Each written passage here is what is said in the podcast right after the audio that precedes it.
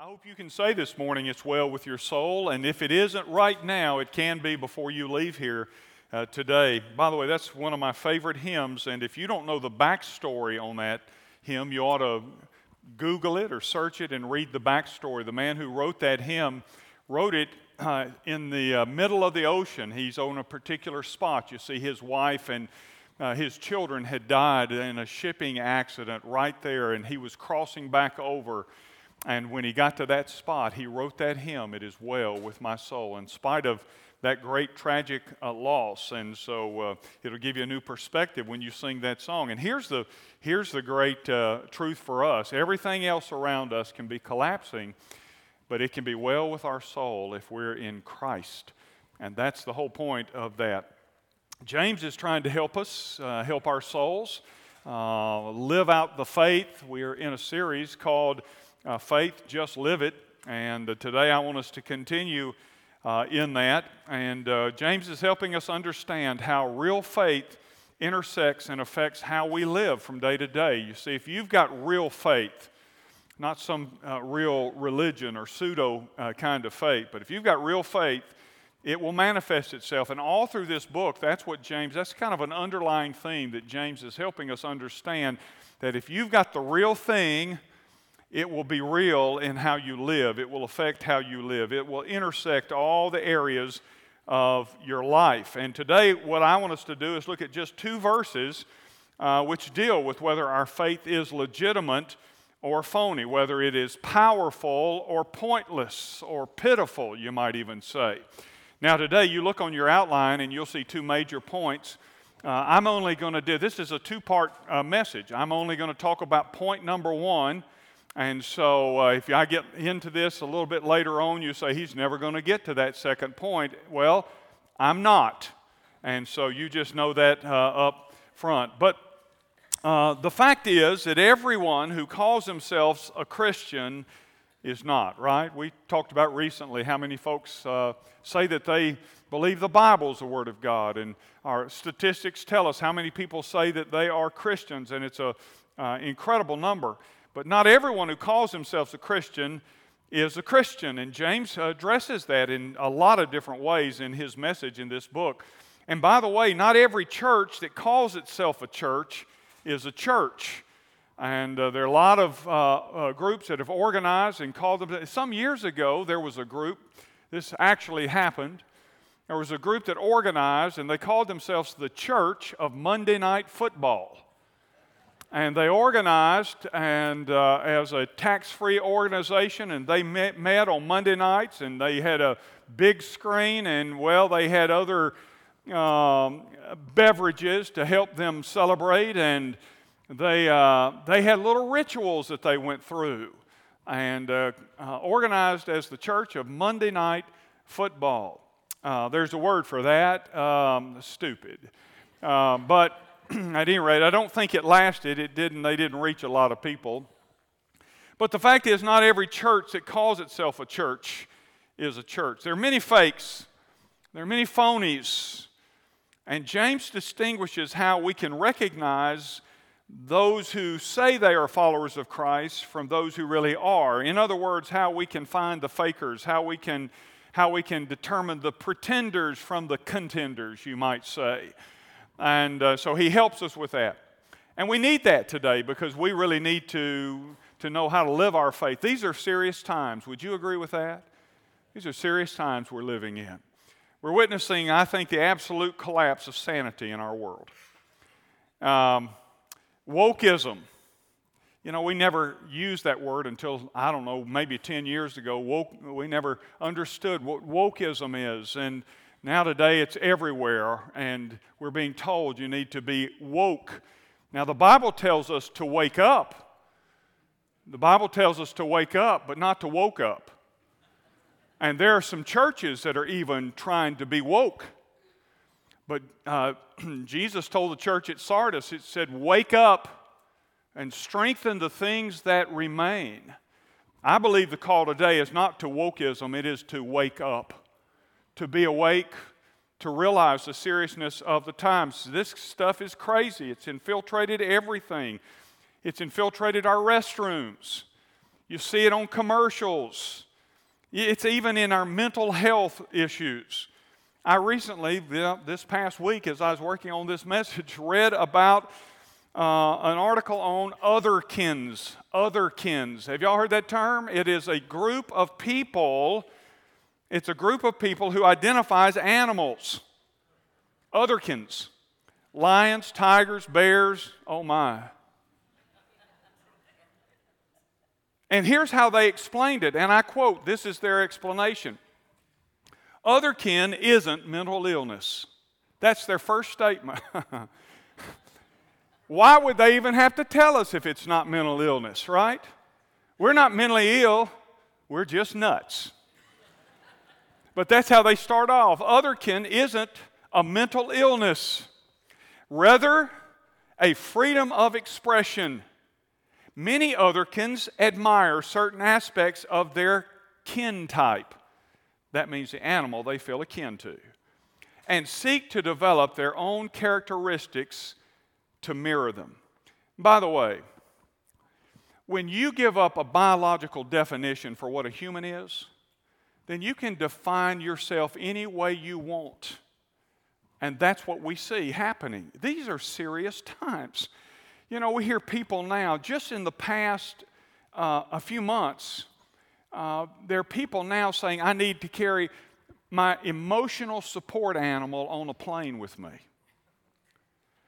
One man recently argued that he needed to be allowed to carry on board his flight his emotional support peacock.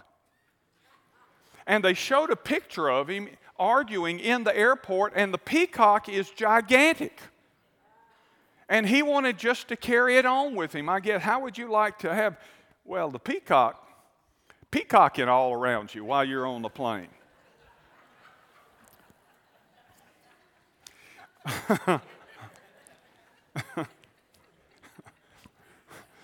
Another man argued that he should be allowed to bring his emotional support monkeys on board the plane. And still another argued for emotional support ducks. And even one passenger wanted to bring on his seven emotional support snakes. Now, I about had my fill of snakes. We've lost our minds, people.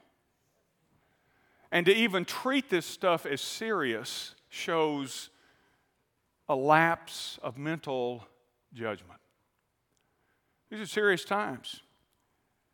Oh, we just celebrated the anniversary of 9 11. Do you know on the day before 9 11, on 9 10, the former president of Russia, Dmitry Medvedev, who is now the deputy chairman of Russia's Security Council and a close ally of Vladimir Putin, on September the 10th, the day before 9 11, he said this America needs to get ready for another attack on the scale of 9 11, but this time it's going to be nuclear. He stopped short of saying Russia would be involved, but that's what he predicted or he threatened with. These are serious times, aren't they?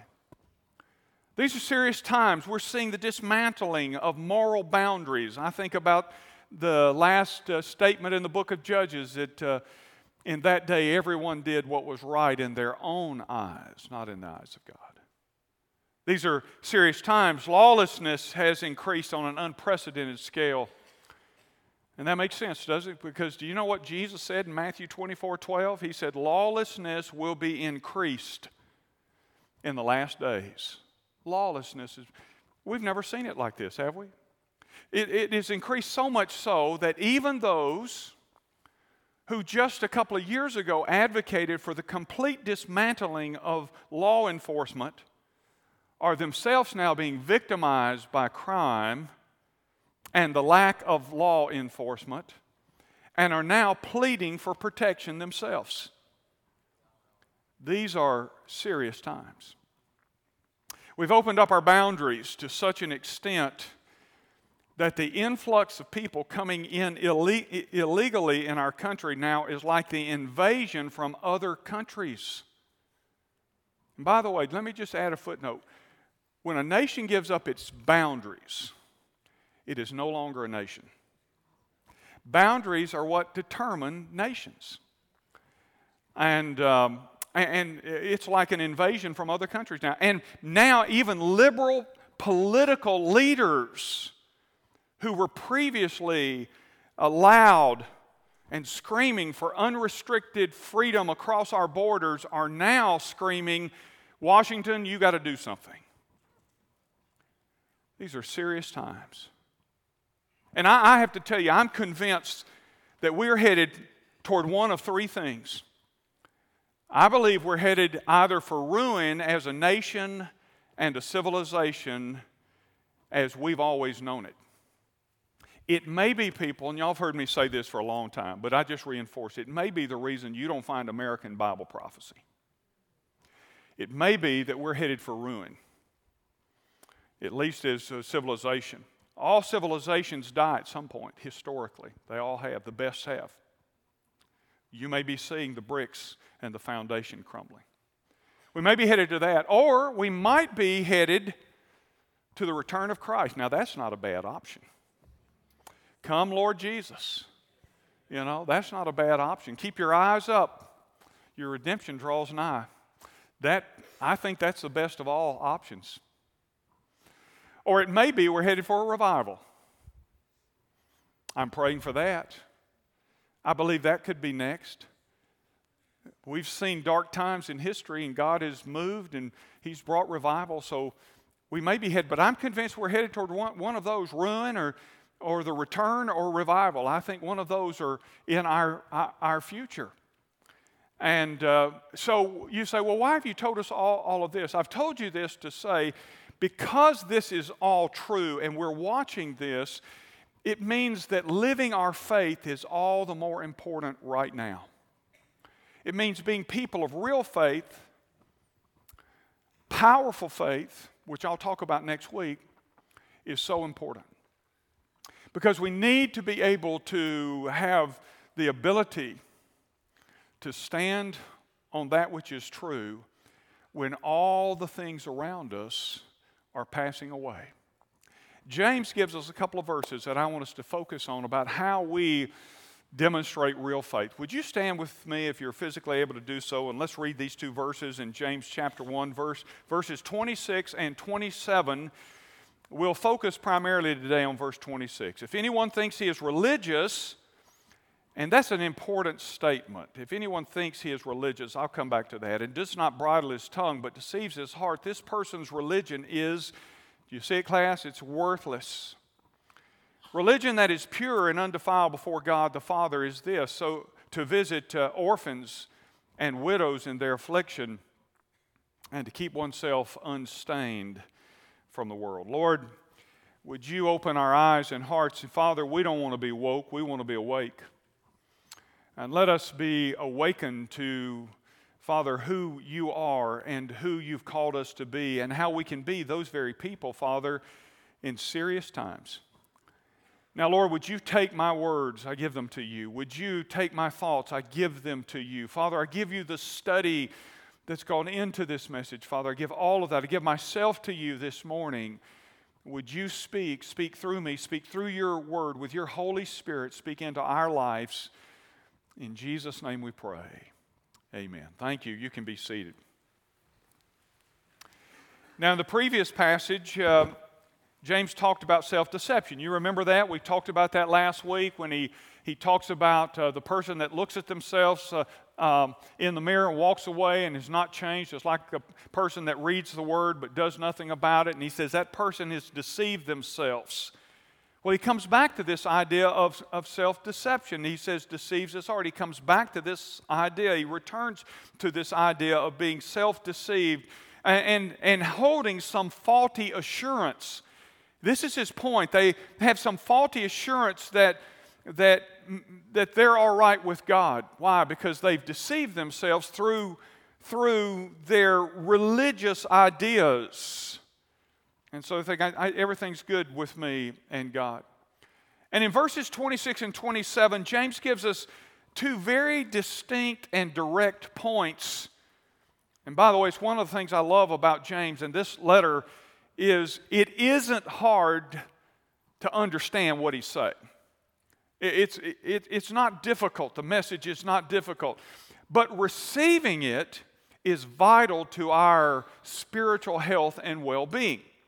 In other words, if we don't understand what he's saying, we'll just be one more of those persons who have deceived themselves into believing something that is disastrous and destructive spiritually to our spiritual condition.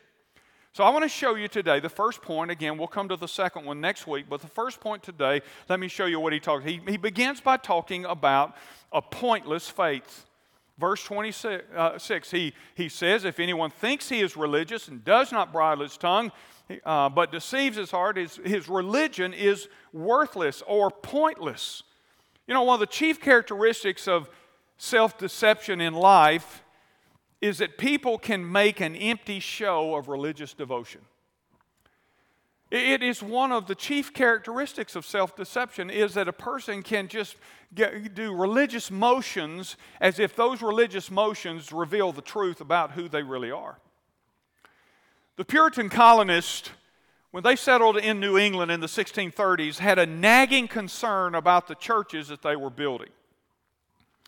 How would they ensure that their clergymen would be literate. That was one of their concerns. And how could they educate them? And so their answer was to construct Harvard University.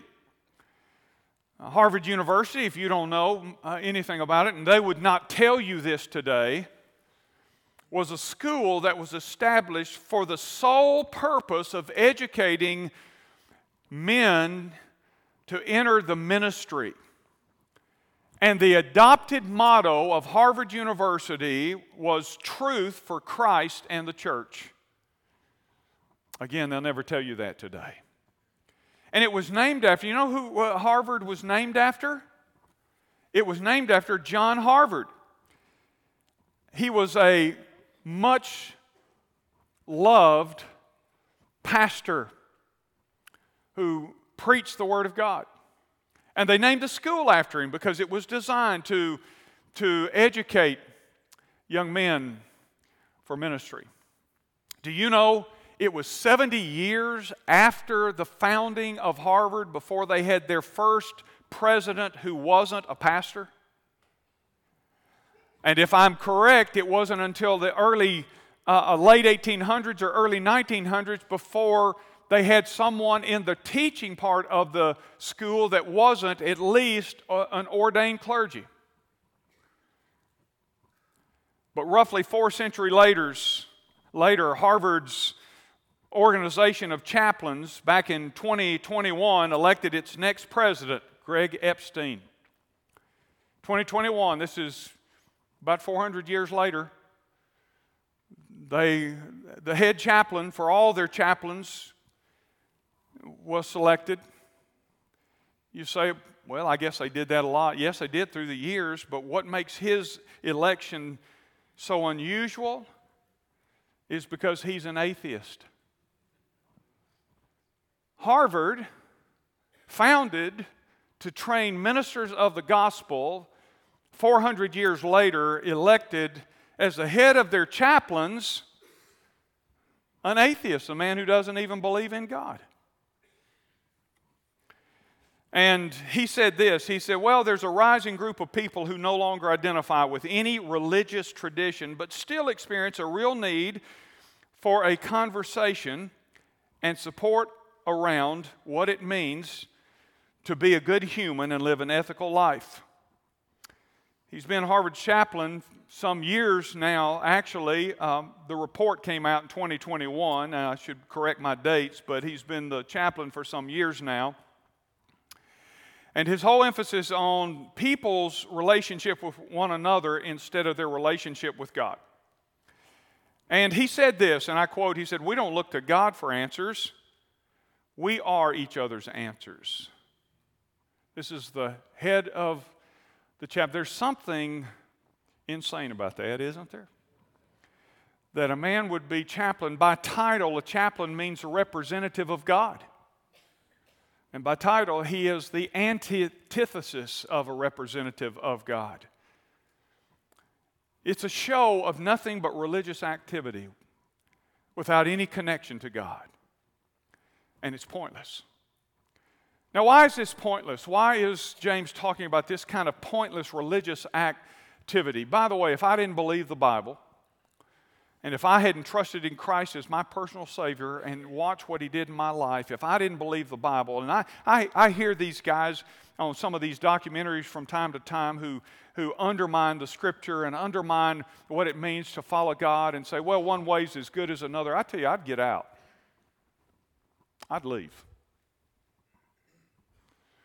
And James is talking about this kind of superficial faith you know, we hear this idea, it would be expressed much like probably in this atheistic chaplain, it would be expressed much like, well, uh, it doesn't matter what you believe as long as you believe.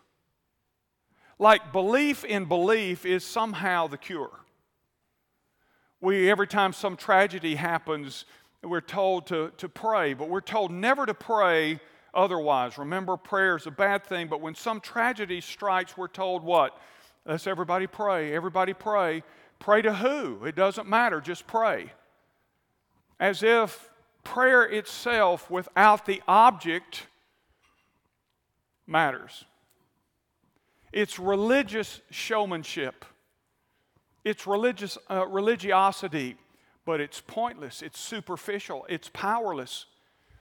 I've heard people say this well, you know, um, following God is, a, is, is blind faith. It actually isn't blind faith at all. It has an object. God is the object. When you just say pray to anything and about anything without an object, that's blind. That's an expression of blind religion. James is talking about this kind of pseudo religion, this kind of pointless religion, this kind of worthless religion, this kind of superficial religion. And what he's saying is, and he continues, and we'll look at it later in other chapters, he continues to talk about how ineffective and pointless and useless it is. But why is it pointless? Well, he gives us three reasons, and that's, that's what I want to share with you. Uh, in the rest of this me- uh, message. The first is you'll see A on your outline. It is pointless because it has a false perception. Did you notice the phrase there? He starts off, he says, If anyone thinks, circle that word thinks, if anyone thinks, this means literally to that presumes to be true. If anyone presumes this is true. You see, he was dealing with people who had a false perception of themselves as to the reality of their faith and how that faith was expressed. They presumed that they were, uh, uh, they were okay with God. They, they had a false perception of their faith, they had a false perception of their religious practice and what that meant. They were convinced by their own reasoning rather than by the Word of God. In other words, they had convinced themselves and by the way, in so doing, they had deceived their hearts into the belief that they were right with God. Does that make sense? They convinced themselves, well, I, I, you know, I have these religious activities I, I'm engaged in. I have these religious rituals that I, I go through. And so I'm okay with God because I've got some friends who do that and they tell me the same thing. And so they had convinced themselves that they were right with God. And James is saying, You've got a faulty perception of yourself. Jesus dealt with this in Matthew chapter 7. Listen to what Jesus said in Matthew chapter 7. He said, Not everyone who says to me, Lord, Lord, will enter the kingdom of heaven but the one who does the will of my Father who is in heaven. And on that day, many will say to me, Lord, Lord, did we not prophesy in your name and cast out demons in your name and do mighty works in your name? And then I will declare to them, I never knew you. Depart from me, you workers of lawlessness. You know, James is addressing what Jesus had already talked about, isn't he? Jesus had said that there's coming a day, and he's talking about, he's referencing that, that day of judgment when we are brought before uh, the Lord. And he said, What's going to happen is there are going to be people. He's, Jesus is trying to help us understand the seriousness of not having a superficial faith, just like James. And did you notice in that passage, you, did you notice a couple of things? That the, they, they made their appeal based on their works. And they had done religious works. And by the way, there's nothing, nothing wrong with healing sick people. There's nothing wrong with casting out demons. There's nothing wrong with those things at all. But that's what they made their appeal on. Did you get that? So they, they Jesus said they're going to stand before him and say, But Jesus, remember, I was a traveling evangelist. Jesus, I remember in your name we, we can. Now, uh, the second thing you need to understand is not only did they appeal on the basis of their works, their works were effective, evidently. Because Jesus didn't say, No, you didn't heal people. He didn't say, No, there were no demons cast out. So, how does that work? It was the name of Jesus that did the work.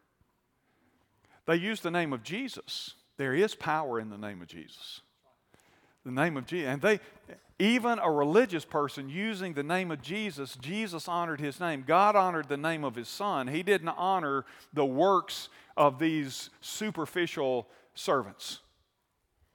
So if you wonder, well, how could they do it if they weren't right with God? That's how they did it, the name of Jesus. Now, so they make their appeal on the basis of their works, and Paul tells us that none of us, uh, listen, it's for by grace you are saved, not of works and uh, so, but they made their appeal. But Jesus, how can you not receive us? Because look what, look at the religious activity we've been engaged in. Now, I think this is a sobering thing for the church. Billy Graham years ago said this on one occasion. He said, perhaps as much as 60 plus percent of today's church attenders are not actually saved.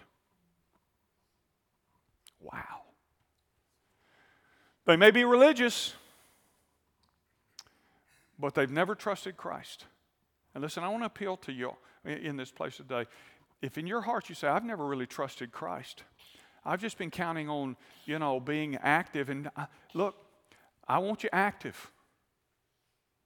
But don't believe that that is the secret to the kingdom. They made their appeal based on our word. Look what we've done. We served in the preschool. By the way, we need you to serve in the preschool. We got a bunch of young people away on retreat, we, and they've got workers. We need the workers.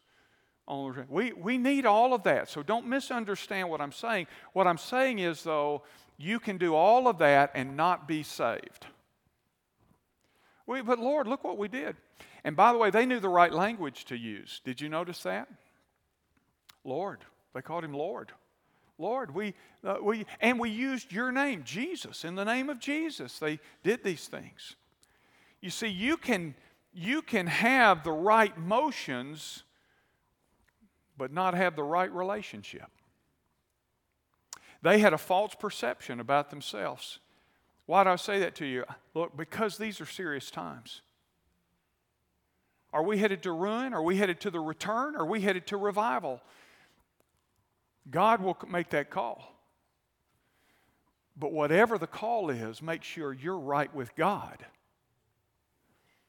And don't count on just religious activity to be the key. This is what G, uh, James is trying to help us with. It's what Jesus, it's why he calls out the pretense and the false perception. It was too late, Jesus says, for those who'll stand before him uh, one day and make that appeal on the basis of their works, make that appeal, and on the basis of we use your name, that Jesus, for them, Jesus said, Depart from me. And they were cast out. Uh, l- listen, it was too late. Jesus said it'll be too late for them.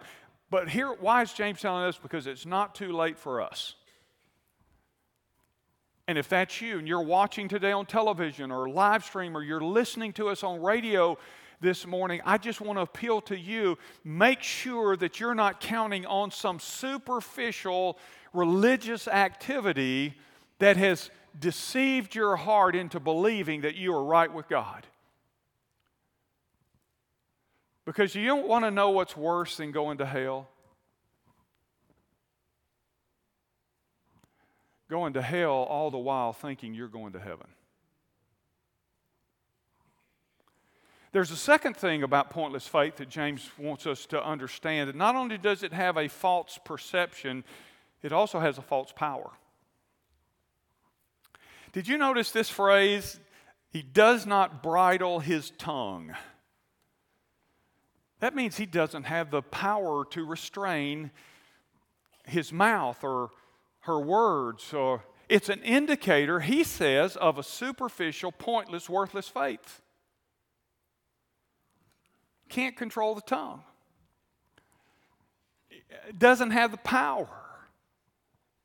I heard about a woman who was a great church worker, at least she thought she was, and told everybody she was. But she was one of those loose tongue women. And she decided to impress her pastor. And so at the invitation time, she came down and she said, Pastor, she said, I want to lay my tongue on the altar. And the pastor looked at her for a moment and said, Well, sister, it's only 25 feet long, but you can try.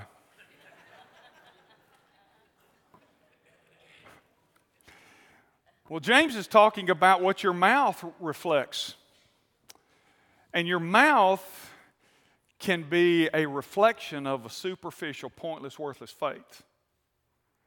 James has more to say about the tongue, as I said, and we'll look at that down the road. But right now, his message is that an unrestrained, a, a, a tongue that has no spiritual power to restrain it undermines your faith before the world.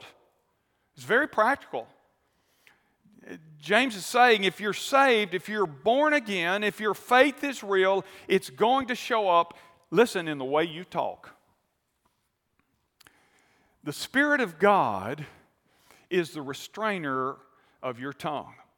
And if you are not under the control or the influence or the power of the Holy Spirit, you will be powerless to control your tongue. Look over just a sneak peek at what's to come. Look over at chapter 3 and verse 8. James writes, But no human being can tame the tongue. It is a restless evil full of deadly poison. No human being. See, you can't control it. You, you, you don't have the power.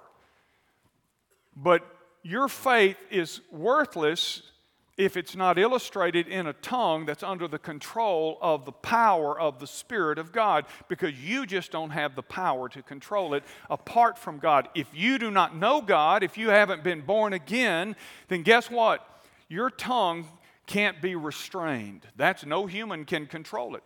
No human can, but God can. I read about an English tourist attraction where they had to scramble after one of their exhibit, exhibits became less than family friendly. It was the Lincolnshire Wildlife Park, and they were forced to remove five of their newly adopted parrots after the birds were discovered cussing at the park guest. They didn't know for sure how it happened, but they had a theory. You see, the five parrots had been quarantined together. They'd come out of an environment with some very nasty vocabulary. Apparently, the park staff found it amusing at first, but they, that only encouraged the parrots to say more obscenities. The CEO of the park, Steve Nichols, explained it this way he said, For the past 25 years, we have always taken in parrots that have sometimes had a bit of blue language. And we've really gotten used to it. But just by coincidence, we took in five in the same week, And because they were all quarantined together, it meant that one room was just full of cussing birds. and the more they swore, the more you usually laugh. And the laughter then triggers the birds to cuss more. But when you get four or five of them together that have learned the cussing and the laughing, so that when one of them swears, the other parrots laugh at that one. And before you know it, he says, you just it just got to be like an old working men's club scenario where they're all just cussing and laughing together. Well, these birds had been influenced, no pun intended, by foul mouthed people. But they were also influencing one another. They weren't just influenced by the people they had heard, now they began to influence each other. So, so they, were, they were exacerbating the problem just by being with each other. I want to ask you what influences your tongue? Who are you influencing with yours? Your kids? Your friends? Your colleagues? You see, your tongue is going to be under the influence of either the power of the Holy Spirit or the power of the influences around you. Jesus said that your tongue reflects what's going on in here. You listen to a person long enough, you when, outside of church, Christians learn, or people that are religious learn Christianese. You know, it's a language you speak. Brothers and sisters, you know, um, have you been born again? Uh, we learn the language, the lingo. The question is, what is your lingo like when you go out of this building? When you're at work and people around you are, are foul mouthed and or perverse. Do you laugh and join in? Does your mouth reflect the same. Because I want to tell you something. When you affirm it by joining in with it, guess what you do? You tell them you don't have anything that's much different than what they've got. One of the early Supreme Court justices uh, said this I would have become a Christian, but I knew too many. Oliver Wendell Holmes. I would have become a Christian, but I knew too many. You see, if the Spirit of God is real, then you'll have the power of God to control your tongue. I didn't say you'll never mess up with your tongue, but your tongue will be a reflection of what's really inside of you.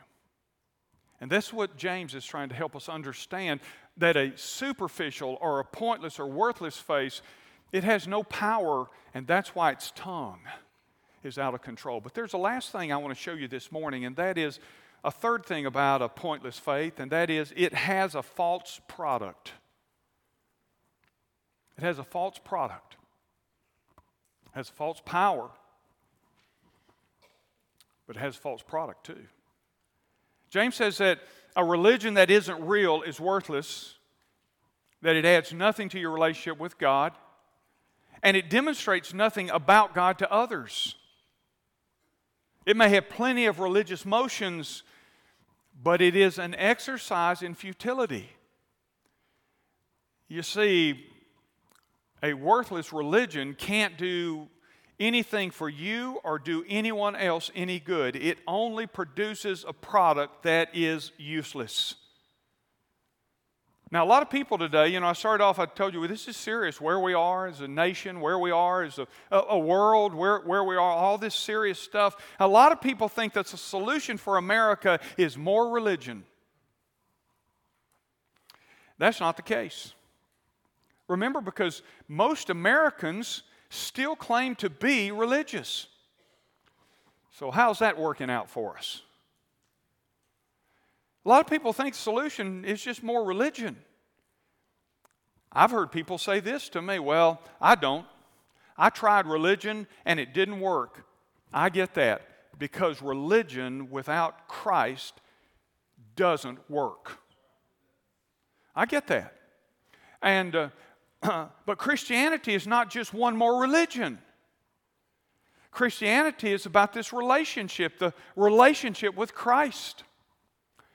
Some years ago, before I was your pastor, I, I'd been leading a meeting out in Oakland, California uh, for several days, and I, was, I got on a plane to, to fly back to Atlanta where we lived, and uh, uh, so I sat down next to a gentleman, and uh, after a few moments, I, we began just some chit chat, and I asked him what what was the reason that he had been in Oakland, California. And he told me it was on, on business, he'd been there taking care of some business. And, uh, and then in a bit, he said, So what were you there for? I said, Well, I, I told him that this is what I love to introduce Christ to people with. I said, Well, I said, I have the greatest job in the world.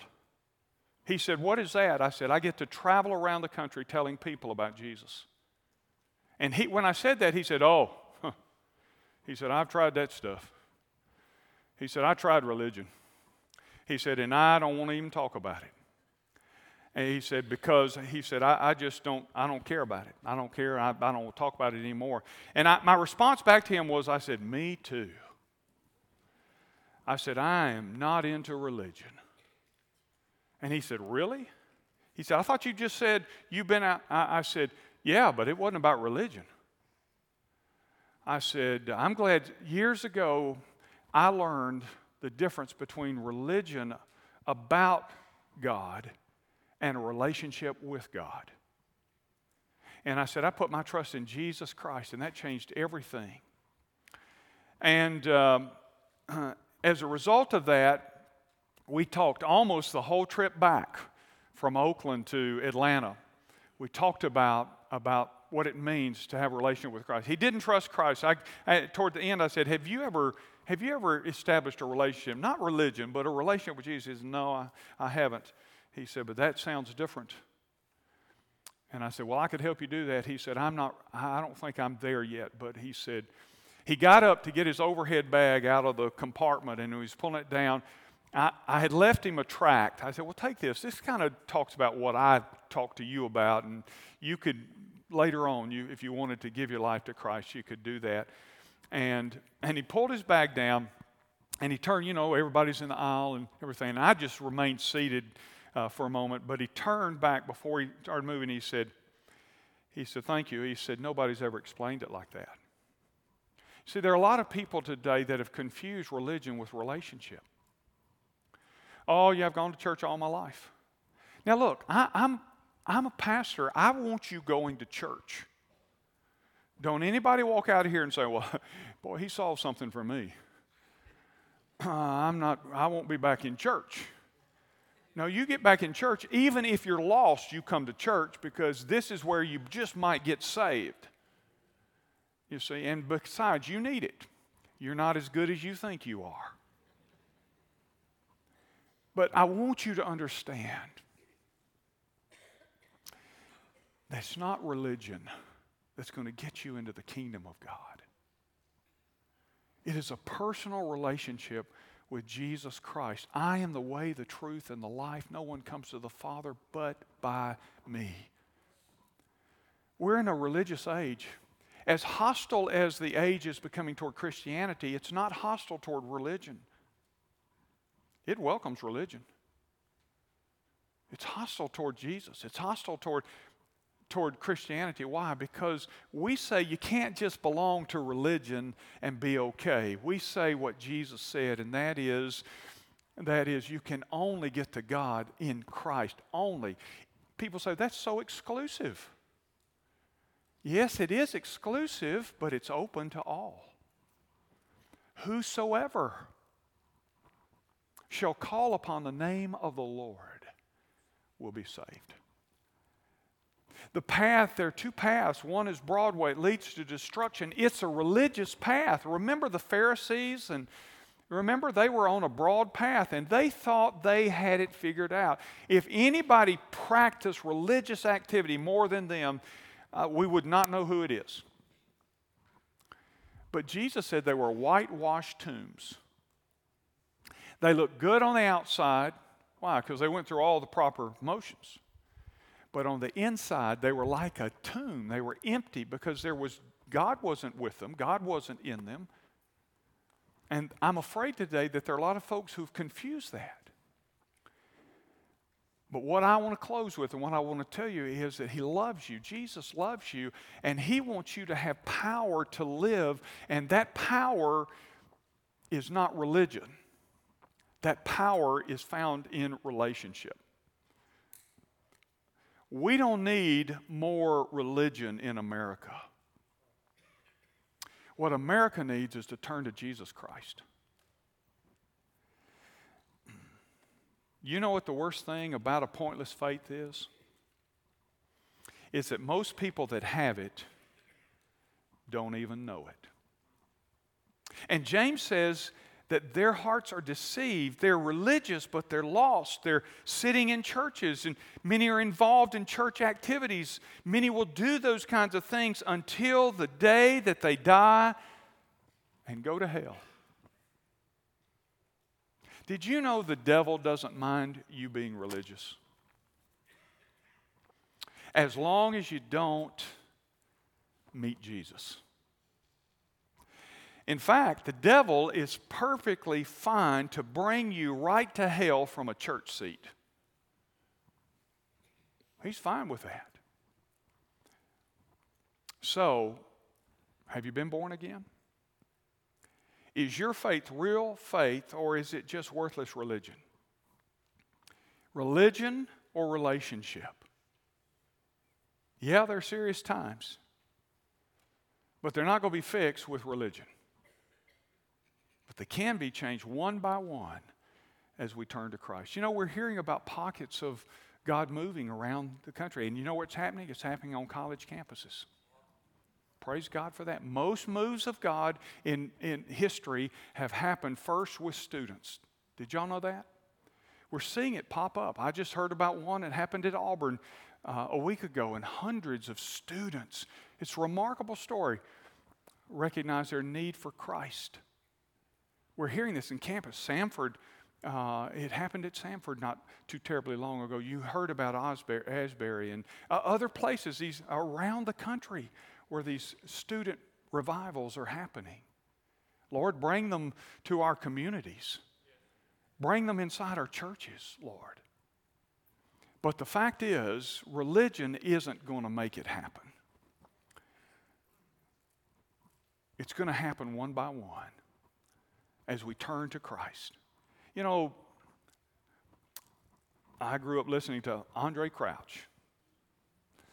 And he had this great song called Jesus is the Answer for the World Today. Above him, there's no other. Jesus is the way. He's right. Jesus is the answer. He's the answer for your life. Jesus is the answer for a confused culture. Jesus is the answer for the abundant life. I came that you might have life and have it more abundantly. And Jesus is the answer for your eternity. Do you know him? Would you bow your head and close your eyes? No one looking about in this place. Maybe those of you who are listening uh, by radio or watching t- television live stream, maybe today you say, you know what, I, I'm not sure I know him. How can I change that? In this auditorium or by those other mediums, here's what you do right now. Whosoever shall call upon the name of the Lord will be saved. You call upon him in your heart sincerely. Say this Lord Jesus, I don't want to be, a pretender, I want to be a contender. I want Jesus to be my Savior. I want you to come into my life. I know you love me. I know you died for me. I know all of that. I've been in church all my life. Maybe that's your uh, testimony. But you're not certain if you died today, you'd go to heaven. You're not certain you have real faith, and you want to say, I want to walk out of here. No more doubts. I hate these doubts. No more doubting. No more religious games. God, I call on you. Come into my life. Forgive me of my sin. Save me. Be my Savior. Begin transforming me. Give me that new power, that indwelling spirit power that demonstrates through lots of things, but my tongue in particular. All of these things, God, demonstrate by changing, transforming me. I believe your word. I call on you. Now, Lord, would you hear? Would you hear that prayer? I know you do. You've already told us you would. And then, Lord, for others in this place, say, No, I know I've called on him, but man, I hadn't been walking in that power. I've been walking in religious power, and it just isn't working. It's not helping me. And I, I've forgotten to, to trust in the Spirit of God to empower me, walking by the Spirit so I will not carry out the desires of the flesh. And so today, Father, would you, would you become Lord of my life again, not just Savior of my life? Would you be Lord of my life and reflected through who I am each day walking with you? Now, Lord, thank you for the power that's available. In Jesus' name, amen. Would you stand with me for our invitation? Be here at the front, staff are on the sides. I want to invite you to slip out. There's a decision for you to make, perhaps. Maybe, to, maybe you prayed that prayer to trust Christ this morning. And by the way, if you're watching on television or live stream, you'll see instructions on what you can do to follow up with that or if you'd like to become a part of our family, all of that is there. And so you just follow those instructions. But here in this live audience today, I invite you to slip out and, and come forward and make your decision known. Today, I called on him. I've been doubting, I've been struggling, but today I settled that issue. You come. Today I called on him to be my Savior. No more religion. I want relationship. Maybe you're here today and say, you know what I need? I have all of that. I just need a family to belong to and I want to join Ridgecrest, you come. I want to come and pray at this altar. Whatever the case, now is that moment. This is the moment of decision. Don't miss it. Are you ready? Are you ready? You come on.